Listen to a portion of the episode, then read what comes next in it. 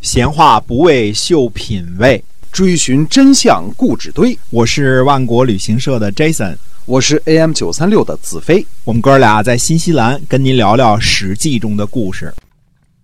各位亲爱的听友们，大家好，欢迎回到我们的节目中啊！我们跟您讲《史记》中的故事。那么在上一集呢，我们讲了这个吴越之战啊，我们这个是以越国的失败嗯而告终的。那么后续怎么发展呢？我们今天继续来跟您讲。嗯，勾践呢，于是呢就派遣文种呢前往吴军求和。那么，呃，文种这段话呢听着很有意思啊。这个，呃，我们尽量把这个呃原话呢翻译成这个大家能听懂的这种韵味啊。呃，文种说呢，说寡君勾践呐，因为没有人可以差使，所以呢派了下臣文种来。文种呢不敢大声说话，打扰大王。现在呢。仅向您的手下人请求啊，寡君呢及手下的这些军队啊，不值得君王您亲自去讨伐。寡君呢愿意用金玉子女，呃，奉献给大王，酬谢您呢，呃，前来征讨。请让勾践的女儿呢做君王您的侍妾，让大臣的女儿呢做您大臣的侍妾，让军士的女儿呢做您军士的侍妾。越国呢，所有的宝器一并奉上，让勾践呢带领越国的众人呢跟随着您的军队，随便听从您的差遣。如果大王您认为越国的这个罪责呀不可饶恕，我们呢那就只能焚毁越国的社稷，把妻子儿女呢都捆绑起来，把金玉宝贝呢沉到江底。有五千呢穿着甲胄的将士将会死去啊。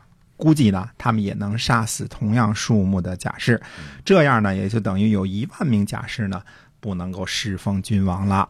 这样是否也会伤及到君王的爱将呢？那与其诛杀这个人，是指勾践啊，说与其诛杀这个人，还不如得到这个国家呢。君王，您看哪种选择对您更有利呢？嗯嗯，所以这是，这是。呃，怎么说呢？这说话非常的谦谦卑啊，非常的这个这个，嗯，没有廉耻了，有点啊，这个，嗯。勾践的女儿做您的侍妾，对吧？大臣的女儿做您大臣的侍妾，军士的女儿做您军士的侍妾啊！而且所有的宝贝都给你，你来征伐是为了什么呀？对吧？你是为了要这个民族服从你呢？这个国家服从你呢？还是你要斩尽杀绝呢？对吧？那么，呃，我们把宝贝给你，然后越王勾践自己亲自带着越国的人呢，跟随着您的军队听差了，等于您拉了民夫了。对吧？您去哪儿打仗去？我们给您服役去。嗯，如果您认为我们这样还不行，我们的女儿都奉献出去，然后宝器都奉献出去，国君带着人去这个去您国家去做苦役去，这样还不行的话，那没辙了，我们就只能把妻子儿女捆起来，把金玉宝贝沉到江底下，然后五千甲士跟您拼命了。估计五千人一个赚一个，杀你五千没问题啊！您看怎么办吧？嗯，这个越王这个。勾践呢，这次看来是下了血本了啊，什么都肯答应了。那么吴王夫差呢，就准备听从求和。这个时候呢，伍子胥就进谏了。他呢，这个中间有一大段故事，我们就不仔细说了。他引用了夏朝夏朝这个少康中兴的这个故事来劝阻这件事情。那么，呃，伍子胥还说呢，他说吴国与越国的这个仇敌，这个。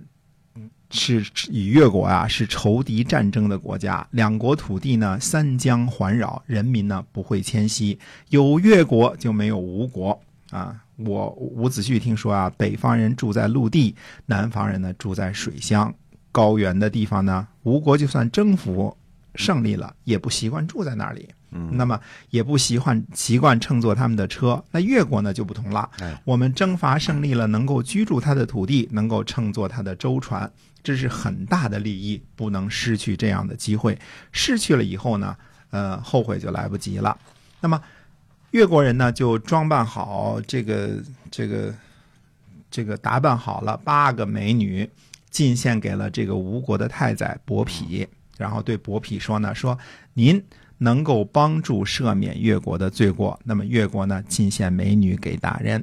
嗯嗯，伯匹这个，嗯，见到美女之后呢，这个没收 是不可能的。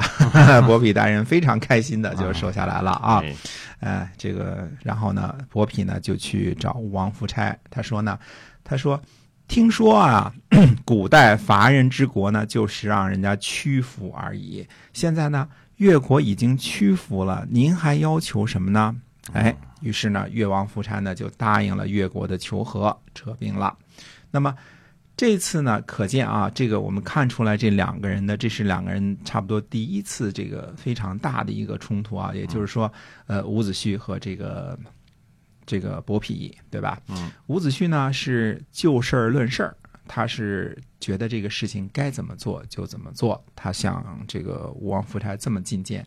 但是伯嚭呢，这个人狡猾大大的，嗯他顺着说，他顺着什么说呢？其实伯嚭这个人呢，能够揣摩上意。他知道的一件什么事呢？实际上，吴王夫差加上他爸爸这个吴王阖闾，这俩人都有一个共同的特点，他们要做什么呀？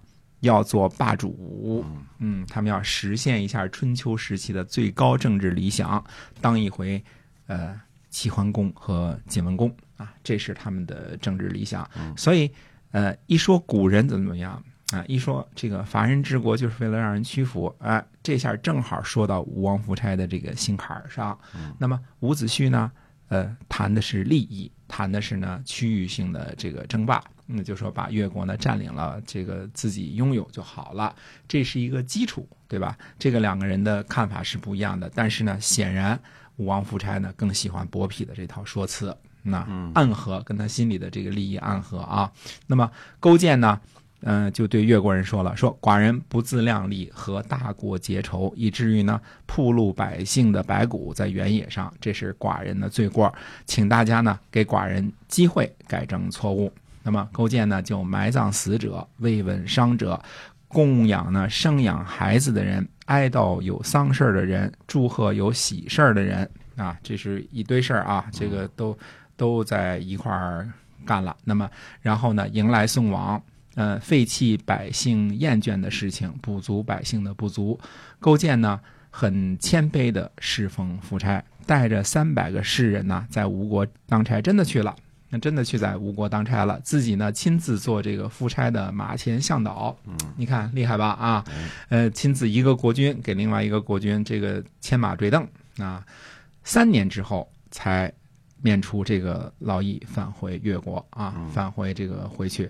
那么在前往越国之前呢，勾践呢就这个这个命令，就是在去吴国之前啊，这个离开越国去吴国之前呢，勾践呢就命令范蠡呢说帮助留守越国。那么范蠡回答说呢，说管理百姓的事情啊，范蠡不如文种；边境之外呢，对付敌国当机立断，文种不如范蠡。勾践呢就应允了，命令文种呢留守治理越国，范蠡呢随同前往吴国啊。这个还是在这个公元前四百九十四年这一年啊，越王在打败了这个吴王啊，在打败了越国之后呢，出兵教训陈国，因为想当初这个在吴国进攻这个楚国的时候啊，陈国呢守住与楚国的盟约，没有跟从吴国。呃，现在呢，这个吴国呢，等于是这个呃报复性的打击陈国啊，来给你修旧院。这个时候呢，楚国的大臣们就都说了，说哎呀，这个呃。吴王阖闾啊，因为能够使用吴国的百姓，所以呢，才能在白举呢打败这个楚国啊。嗯，五战入营啊，当中最关键的一仗就是白举啊。那么现在呢，吴王夫差呢，好像比他爹更有本事啊，是啊，厉害大了啊。说这个楚国这可怎么怎么办呢？如何是好啊？嗯嗯，令尹子西呢就说呢，他说想当初啊，吴王阖闾啊，吃饭呢就一个菜，睡觉呢就一领席。居室呢不打高台做地基，用的器皿呢不涂漆啊，不雕刻花纹，不建造亭台楼阁，车和船都没有装饰，衣服和这个财用呢都尽量的节省。国家有灾难的时候呢，就亲自去寻访鳏寡，提供这个帮助。打仗的时候呢，饭熟了要大家分好了之后才动筷子，伙食呢。和军士们完全一样，因为阖闾呢非常体恤人民，与民呢同甘共苦，所以人民呢不辞辛苦啊，知道呢死伤之后呢会得到国家的抚恤，所以呢就奋勇向前。我们的先大夫子长呢，呃。却反其道而行之，所以楚国呢就被吴国打败了。可现在听说呀，吴王夫差呀，到任何地方去啊，都得有亭台楼阁，每天呢都得有美女陪伴啊。一日之内啊，所要求的事情呢无所不成，你要什么有什么。呃，随身呢带着所有的这个完好，呃，所有的玩具还都带着啊，这个金玉宝贝什么那些都带着啊，然后。呃，观赏音乐歌舞呢是必须的，你天天都要观赏一下。嗯啊，把老百姓呢当做仇人一样，而且呢每年呢用人民出征出兵。说吴差这个夫差呢会先自己打败自己的，他哪里能再打败楚国呢？嗯嗯，这是这个仔细的结论啊。哎这个到底事情是不是这样呢？那么以后会慢慢说，因为吴越争霸呢是一段。呃，相当长的历史啊，是相当长的历史，我们慢慢再跟大家慢慢介绍。嗯，是我们今儿这个史记中的故事先跟大家讲到这儿啊，感谢您的收听，在下一集呢，我们会继续的跟您分享这个其他的故事。好，我们下期再会。再会。